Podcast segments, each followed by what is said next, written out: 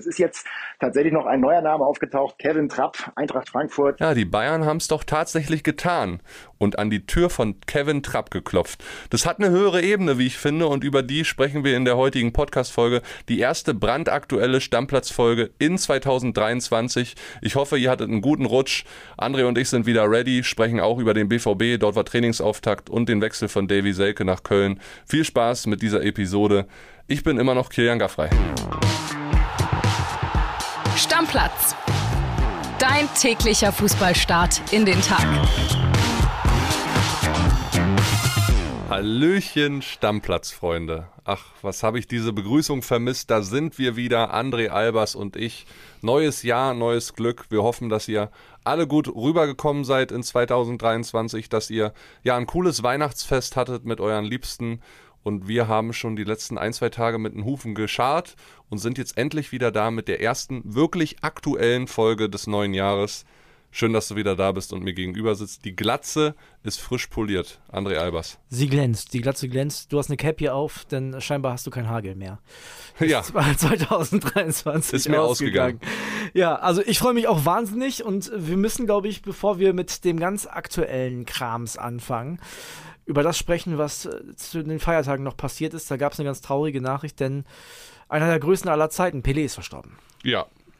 Wirklich traurig. Ja, Pelé natürlich eine Riesenfigur gewesen. Wir haben ihn ja auch hier in unserer Diskussion rund um das Thema GOAT mehrfach genannt, einer der größten aller Zeiten. Wir haben ihn beide, weil wir viel zu jung sind für diese Welt, nicht spielen sehen. Sehr, sehr schade und ja, große Trauer in Brasilien vor allen Dingen. Genau. Ja, es gab noch eine andere große Nachricht und zwar um Cristiano Ronaldo. Und das wurde ja schon seit Wochen und Monaten spekuliert, dass er möglicherweise ins arabische Ausland wechselt, Kili, und das ist jetzt tatsächlich passiert. War enttäuschend irgendwie, oder? Ja, ich glaube, auch das ist eine Fußballnachricht, die viele Fans betroffen und enttäuscht gemacht hat. Vielleicht nicht so wie der Tod von Pelé, aber auch auf eine andere Art und Weise eben traurig gemacht hat. Ich meine, der geht jetzt nach Saudi-Arabien, verschwindet damit komplett von dieser europäischen Fußballbühne. Ja. Klar werden alle über die Welt des Social Media und so weiter darüber gucken, aber wirklich ernst meinen kann er das doch nicht. Ich frage mich auch, warum macht er das? Also, der ist doch schon Multimilliardär, muss man ja so sagen. Der hat XX Werbedeals gemacht, der hat so viel verdient in seiner Karriere. Welcher sportliche Reiz ist es? Gar keiner, sorry, tut mir leid. Null, wahrscheinlich tatsächlich null. Ja. Es ist ein riesen finanzieller Reiz, ja, 200 Millionen pro Jahr zu verdienen. Braucht er die noch? Ich glaube eher nicht, aber haben tut er sie dann am Ende. Schön für ihn, herzlichen Glückwunsch. 23.000 Euro pro Minute verdient er, habe ich mal ausgerechnet. Ja, Wahnsinn. Und die Saudis, die drehen ja jetzt richtig durch, wollen auch noch irgendwie Sergio Ramos holen und Luka Modric, der hat aber schon abgelehnt.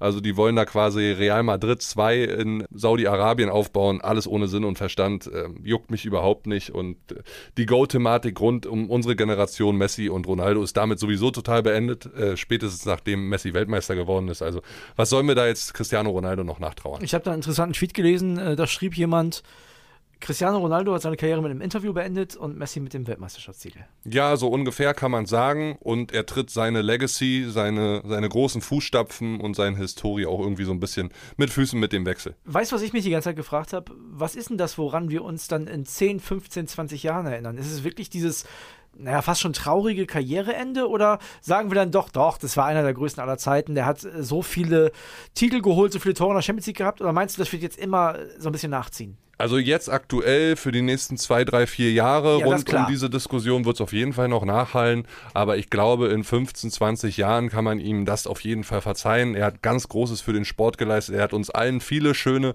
Momente gebracht, die für immer bleiben werden. Mhm. Und die überdauern dann auch. Ja, Momente, die du im Kopf abgespeichert hast. Wahnsinnstore, Wahnsinnsaktionen. Diese Strecke mit Real Madrid, 3-mal hintereinander die Champions League gewonnen und so. Die bleibt für immer. Na, ich finde, du hast so ein bisschen geredet, als wenn er seine Karriere beendet hat. Hat er noch nicht, aber gefühlt irgendwie schon. Und das ist ja genau das Thema, das ist ja das Problem. Und ja, ich habe mich auch gefragt, warum macht er das? Möchte er nochmal einer der bestbezahlten Sportler aller Zeiten werden? Ja, Glückwunsch. Ich meine, wie gesagt, Kohle braucht er eh nicht. Ich habe es auch nicht verstanden. Also irgendwie wäre so ein Karriereende das Smartere gewesen, oder? Finde ich. Ja, angeblich wollte er unbedingt nochmal zurück zu Real Madrid. Für seinen Sohn, für Cristiano Junior hat es geklappt, für ihn nicht. Ja. Real wollte einfach nicht. ja, mein Gott, ist jetzt so, mich macht's traurig, weil während LeBron James in der NBA in Amerika irgendwie über 40 Punkte jede Woche mit 38 Jahren auf einmal macht und da nochmal richtig durchstartet, als wäre er immer so auf dem Niveau gewesen, was er ja auch irgendwie ist, Cristiano Ronaldo. Vielleicht wollte ihn aber auch keiner. Man muss es auch so sagen, ja, wenn man hört, dass er Eintracht Frankfurt angeboten worden sein soll, puh, also vielleicht wollte ihn dann auch einfach keiner mehr. Ich würde sagen, wir machen mal den Switch und gehen auf aktuellen Fußball, denn wir haben eine Menge zu besprechen. Es gab gestern einen Trainingsauftakt bei Borussia Dortmund und da gab es so ein paar Personalien, die relativ spannend waren. Der Kollege Jonas Ortmann ist unser Reporter vor Ort und hat erstmal ein bisschen Kritik an uns geäußert, an unserem Stammplatz-Merch. Dem hat da was gefehlt, aber hören wir mal rein. Servus André, servus Kili, bringt doch bei Stammplatz nächstes Mal bitte den Regenschirm raus, denn ich hätte auf jeden Fall heute einen gebrochen können hier am Trainingsgelände in Dortmund. Gestern hat das Jahr für Borussia Dortmund offiziell begonnen mit den obligatorischen Leistungstests, Laktattest, Sprünge, Gewichtsübungen und so weiter, wie die Jungs den Winterurlaub denn so alle verkraftet haben, beziehungsweise die Winter-WM. Und da standen eigentlich zwei Personen so richtig im Fokus. Der eine ist der Kapitän Marco Reus. Von dem kann ich gute Nachrichten überbringen, weil der soll selbst sehr optimistisch sein, nach unseren Informationen ins Mannschaftstraining einzusteigen. Das wäre dann etwas Neues. Daran war nämlich im vergangenen Jahr nach seinen ominösen Schmerzen im Sprunggelenk, das sich ja zwischenzeitlich auch immer mal wieder entzündet hatte, daran war noch nicht zu denken. Jetzt soll er ins Mannschaftstraining einsteigen und dementsprechend dann in Mabea, das Trainingslager beginnt ja am Freitag, dann auch wieder mittrainieren. Ja, und die andere Person, ich glaube, das ist was ganz, ganz Schönes, Sébastien Haller ist wieder da.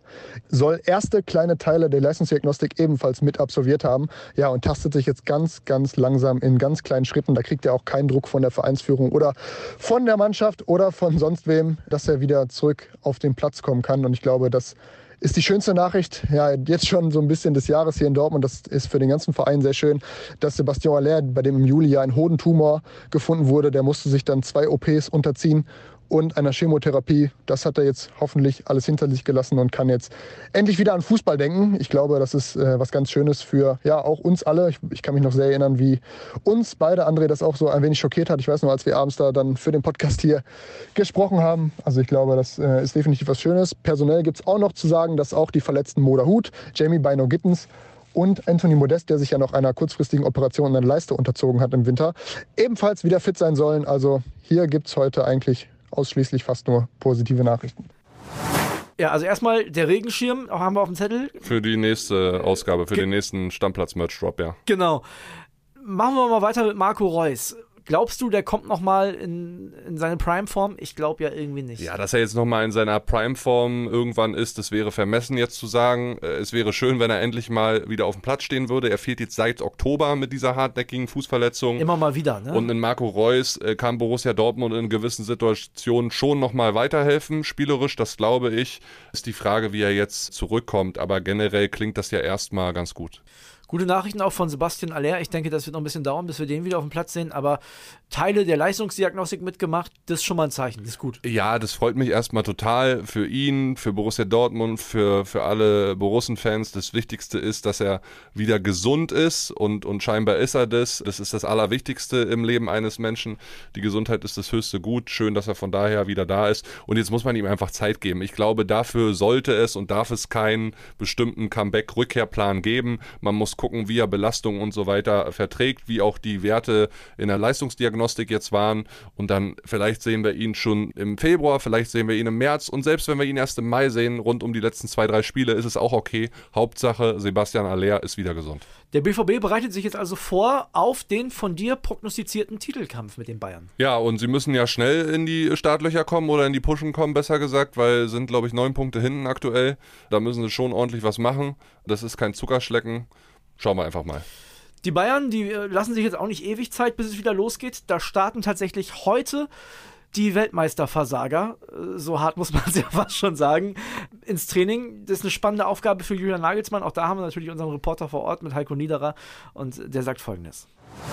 Ja, es geht auch bei den Bayern wieder los. Am Dienstag startet der Rekordmeister mit dem Trainingsauftakt ins Jahr 2023. Das erste Mal seit Mitte, Anfang November, dass wieder alle zusammenkommen, also zumindest fast alle, zumindest die, die nicht verletzt sind. Das sind ja einige, Manuel Neuer, Lucas Hernández, Sadio Mané. Bayern ja durchaus ein paar Probleme, aber der Rest kommt jetzt erstmal seit fast 2 Monaten wieder zusammen. Trainingsauftakt, das heißt am ersten Tag erstmal medizinische Untersuchungen, Leistungstests, Tests und auf den Platz geht es dann am Mittwoch, dann wird wieder richtig trainiert. Ja, und für Julian Nagelsmann heißt es natürlich erstmal so ein bisschen psychologisch spielen nach der WM. Gerade die deutschen Nationalspieler, wissen wir ja alle, ziemlich einen Knacks gehabt nach der Weltmeisterschaft, nach dem Vorrunden aus. Ja, alle sehr frustriert. Wir erinnern uns ja sicherlich alle noch an die Worte von Joshua Kimmich, dass er große Angst hat, in ein Loch zu fallen. Wir sind gespannt, gerade die deutschen Spieler dann, wie es bei denen aussieht, beim Training an der Sebener Straße, ob da noch großer Frust herrscht oder ob über die Feiertage jetzt ein bisschen die Laune wieder sich gebessert hat. Es gab ja nicht nur die Deutschen, die Frust hatten, auch die Franzosen mit dem verlorenen Finale, Kingsley Coman mit dem verschossenen Elfer. Also da ist durchaus ja einiges an Frustpotenzial gewesen. Julian Nagelsmann jetzt also erstmal so ein bisschen als Psychologe gefordert. Ja, und auch spannend ist natürlich und bleibt natürlich das Torwartthema bei den Bayern. Wer macht jetzt den Rückrunden Neuer? Wer kommt für den am Bein verletzten Manuel Neuer jetzt ins Tor? Bayern will ja eine neue Nummer 1 holen.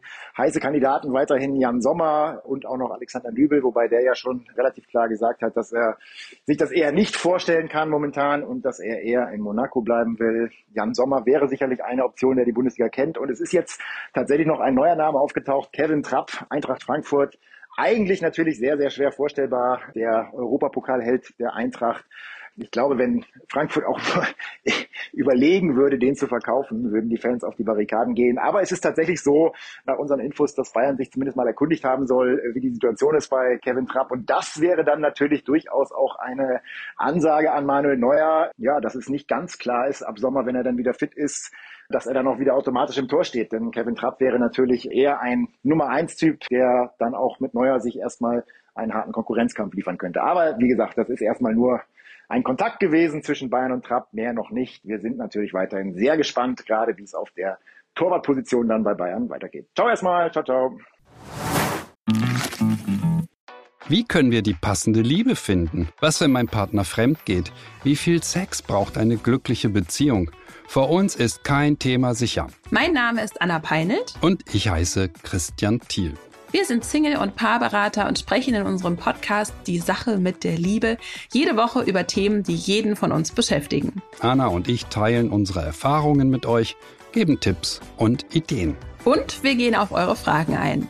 Die Sache mit der Liebe könnt ihr jeden Montag hören. Wir freuen uns auf euch. Ja, Wunden lecken bei den Bayern, Kili. Ja, Wunden lecken, aber ich bin schon voll im Torwartthema drin. Mir ist es jetzt, Wunden lecken, ob es jetzt dem gut geht oder das, ist mir jetzt erstmal wurscht. Ich will über dieses Torwartthema reden.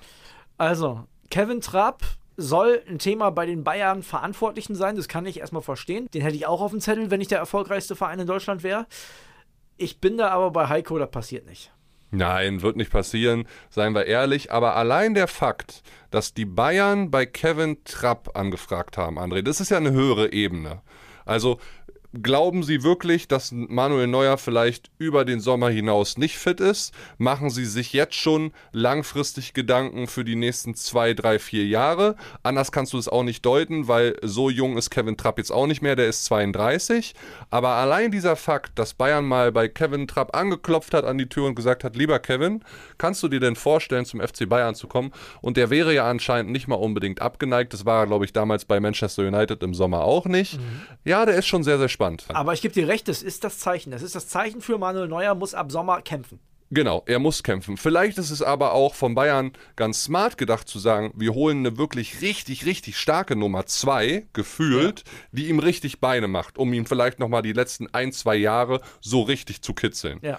Aus Kevin Trapps Sicht macht es überhaupt keinen Sinn, zu Bayern zu gehen. Höchstens kohletechnisch, aber er verliert seinen absoluten Nummer-1-Status. Er würde immer in Frage gestellt werden. Er ist da ganz besonders unter Beobachtung. Ja, muss jede Woche Topleistung bringen. Ist eine Frankfurt-Legende. Genau, klar könnte ihn das auf der anderen Seite wieder ein bisschen dichter an Nationalmannschaft Nummer 1 und so weiter bringen. Auch da ist der Kampf ja total eröffnet. Ja.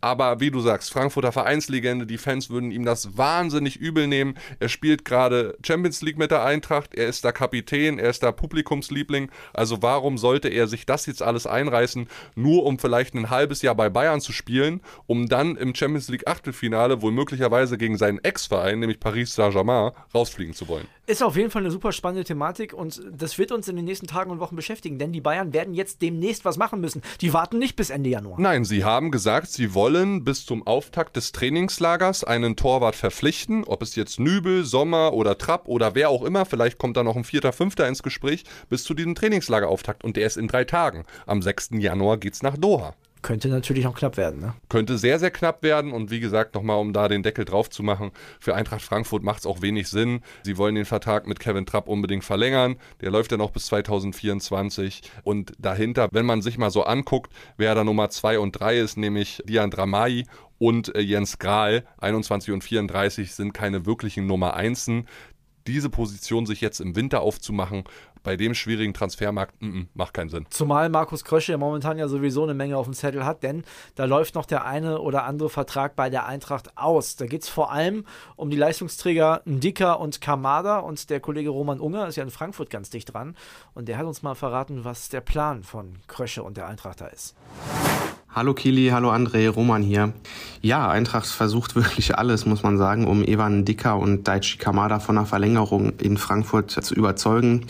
Die Verträge der beiden laufen ja im Sommer aus und ja, es ist besonders bitter, denn beide sind ja absolute Leistungsträger, großen Anteil gehabt am Europa-League-Sieg in der letzten Saison und sie sind auch wirklich mit die wertvollsten Profis im Kader, wenn man sich den Marktwert anschaut und daher wäre es natürlich doppelt bitter, wenn die ablösefrei gehen.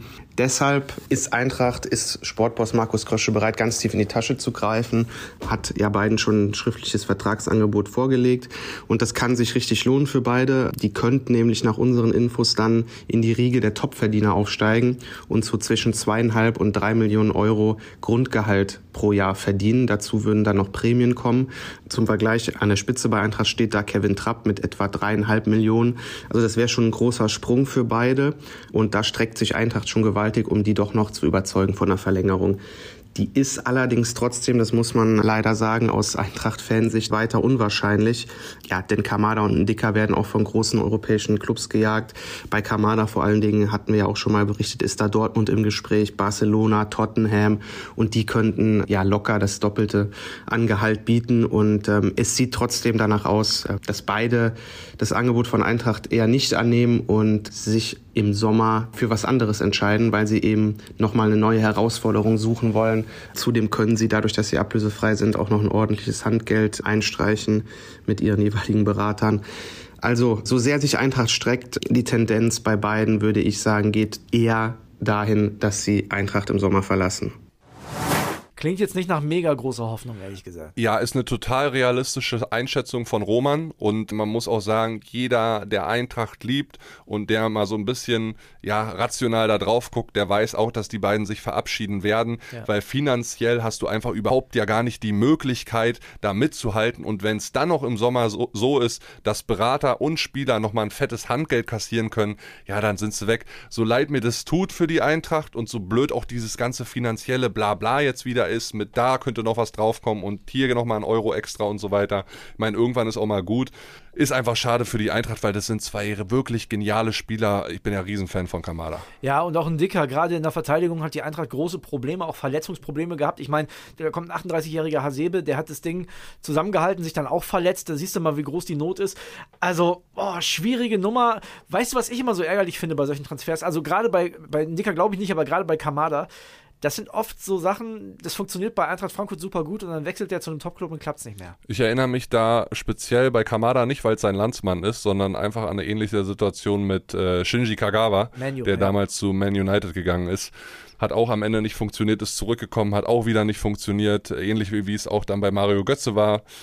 Ja, schade. Ich wünsche dem alles Gute. Ja, ich auch. Super geiler Kicker. Und vielleicht gibt es ja irgendwie noch eine Möglichkeit. Es kann ja auch sein, Daichi Kamada sagt, wisst ihr was, ich will noch mal 3 Jahre hier spielen. Das macht mir so viel Spaß. Und 3,5 Millionen Euro ist auch kein schlechtes Gehalt. Also let's go. Kili, ich würde sagen, wir machen noch einen kleinen Transferblock, den wir einbauen. Denn es sind ja noch ein paar Wechsel passiert. Der für mich fast schon spektakulärste ist der von Davy Selke. Da sieht Steffen Baumgart seinen neuen Neuner drin. Der ist wirklich spektakulär und der macht aber auch absolut Sinn, wenn man da mal genauer drauf guckt. Ja, erstens der kommt bis 2024 nach Köln. Hertha gibt ihn ablösefrei ab, obwohl er noch Vertrag hat, spart aber 3 Millionen an Gehalt ein. Also für alle. Für beide Seiten guter Deal, und dann musst du ja drauf gucken, was bei Köln alles so los war im Sturm. Die haben eigentlich viele Stürmer, sind aber auch welche verletzt. Dietz hat einen Kreuzbandriss, Andersson hatte eine Meniskus-OP, Modest ist zum BVB gewechselt am Anfang der Saison. Tigges fällt auch immer wieder aus. Ja, ne? Und die Stürmer Tigges, Dietz, Adamian, Thielmann, die haben in der Hinrunde nur ganze 6 Tore gemacht. Und du darfst eine Sache nicht vergessen, und das ist immer für mich so ein bisschen das Beispiel Modest, also der Selke, man tut oft immer so, aber das ist ja eigentlich kein Vollblinder. Der hat ja auch schon mal gezeigt, vor allem in jungen Jahren, dass er weiß, wo die Bude steht, der hat eine Präsenz, der hat einen Neuner-Körper, und ich glaube, dass wenn den einer wieder hinkriegt, ist das Steffen Baumgart. Der hat ja auch Antonio Modeste wieder hinbekommen. Genau, ja? Der hat Toni Modeste wieder hingekriegt, und genau sowas versprechen die sich in Köln mit Sicherheit mit Selke auch, und ich kann mir vorstellen, dass das funktioniert, weil das auch, lass ihn sein, wie er ist, und klar, wenn man da beim 1:4 jubelt, ist das manchmal komisch und so, aber dem bedeutet das viel, und ich glaube, dass der mit seiner Mentalität, wenn er erstmal einen Lauf hat, den Kölnern weiterhelfen kann. Genau, und diese Mentalität, die passt zu Steffen Baumgart, die passt auch zum Spiel der Kölner. Er ist ein Strafraumstürmer, er ist kopfballstark, ja, der hat nicht die Riesenwerte, er hat jetzt ein Tor und einen Assist in 13 Spielen für Hertha gemacht, hat da aber auch nicht die Riesenrolle gespielt. Ja, und wenn man dem Jungen das Vertrauen schenkt, und Steffen Baumgart ist so einer, wie du sagst, der den absolut wieder hinkriegen kann, das kann gut funktionieren. Ja, und man darf ja eine Sache bei Neunern, das kommt mir sowieso immer viel zu schlecht weg. Ich meine, wir alle fordern immer Neuner. Mann, Neuner ist kein Dribbler, das ist kein Ronaldinho. Die leben von einem Lauf, von einem Torschützenlauf. So, der muss einmal treffen, zweimal treffen, und dann trifft er 12-mal. Ball klatschen lassen, so, ablegen, genau. Ball in die Tiefe, der zieht durch, wuchtig und knallt sein, ihn irgendwie mit der Pike rein, ist doch am Ende egal. Wuchtig und unangenehm, wie Frank Kramer bei Schalke immer gesagt hat. Ja. Nee, aber, und die Neuner kommen immer zu schlecht dabei weg, weil, ja, das sind meistens nicht die technisch perfekten Leute. Ja, na und? Das ist nun mal so, und man weiß doch, worauf man sich da einlässt. Man kann jetzt nicht, wenn man jetzt sagt, Davy Selke kommt und ich hoffe, der wird Robert Lewandowski, wird das nicht funktionieren. Nein, absolut nicht. Wenn man aber sagt, Davy Selke kommt und ich hoffe, der macht 6 Tore in der Rückrunde und Köln hält sicher die Klasse, dann kann das klappen. Ja, 1-2 Transfers haben wir noch. Kommen wir zu deinem Lieblingsclub Werder Bremen, die haben jemanden abgegeben. Genau, Rappo haben sie abgegeben, ne? Wechselt zum 1. FC Kaiserslautern, und der Rapp ist ja ein sehr vielseitiger Spieler. Der kann in der Dreierkette in der Innenverteidigung spielen, der kann auch auf der 6 spielen, hat bei Werder in der zweiten Liga zu Beginn noch eine Rolle gespielt, später in der ersten Liga kaum noch, immer mal wieder eingewechselt worden. Ist, glaube ich, ein guter Deal für alle. Der Junge verbindet uns beide, ne? Ja, warum? Wegen Union, oder? Hat auch bei Union gespielt. Ja, ich erinnere mich. Ja, wir haben noch einen Wechsel, auch mit ehemals Union-Bezug. Kevin Schlotterbeck, der Bruder von Nico, unserem Nationalspieler, der geht von Freiburg, wo er gar keine Rolle gespielt hat in der Hinrunde, zu den Bochumern, verstärkt da die Defensive. Ja, ist meiner Meinung nach ein guter, fast perfekter Deal.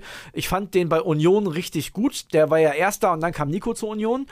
Bei Freiburg ja kaum eine Rolle gespielt. Ich glaube aber, dass er auf jeden Fall die Anlagen hat. Und ich meine, Bochums Verteidigung kann Verstärkung auf jeden Fall gebrauchen. Naja, mit Dominik Heinz und Kevin Schlotterbeck haben die eine grundsolide Verteidigung. Ja, Dominik Heinz muss halt fit sein, ne? Ja. Das ist das Problem.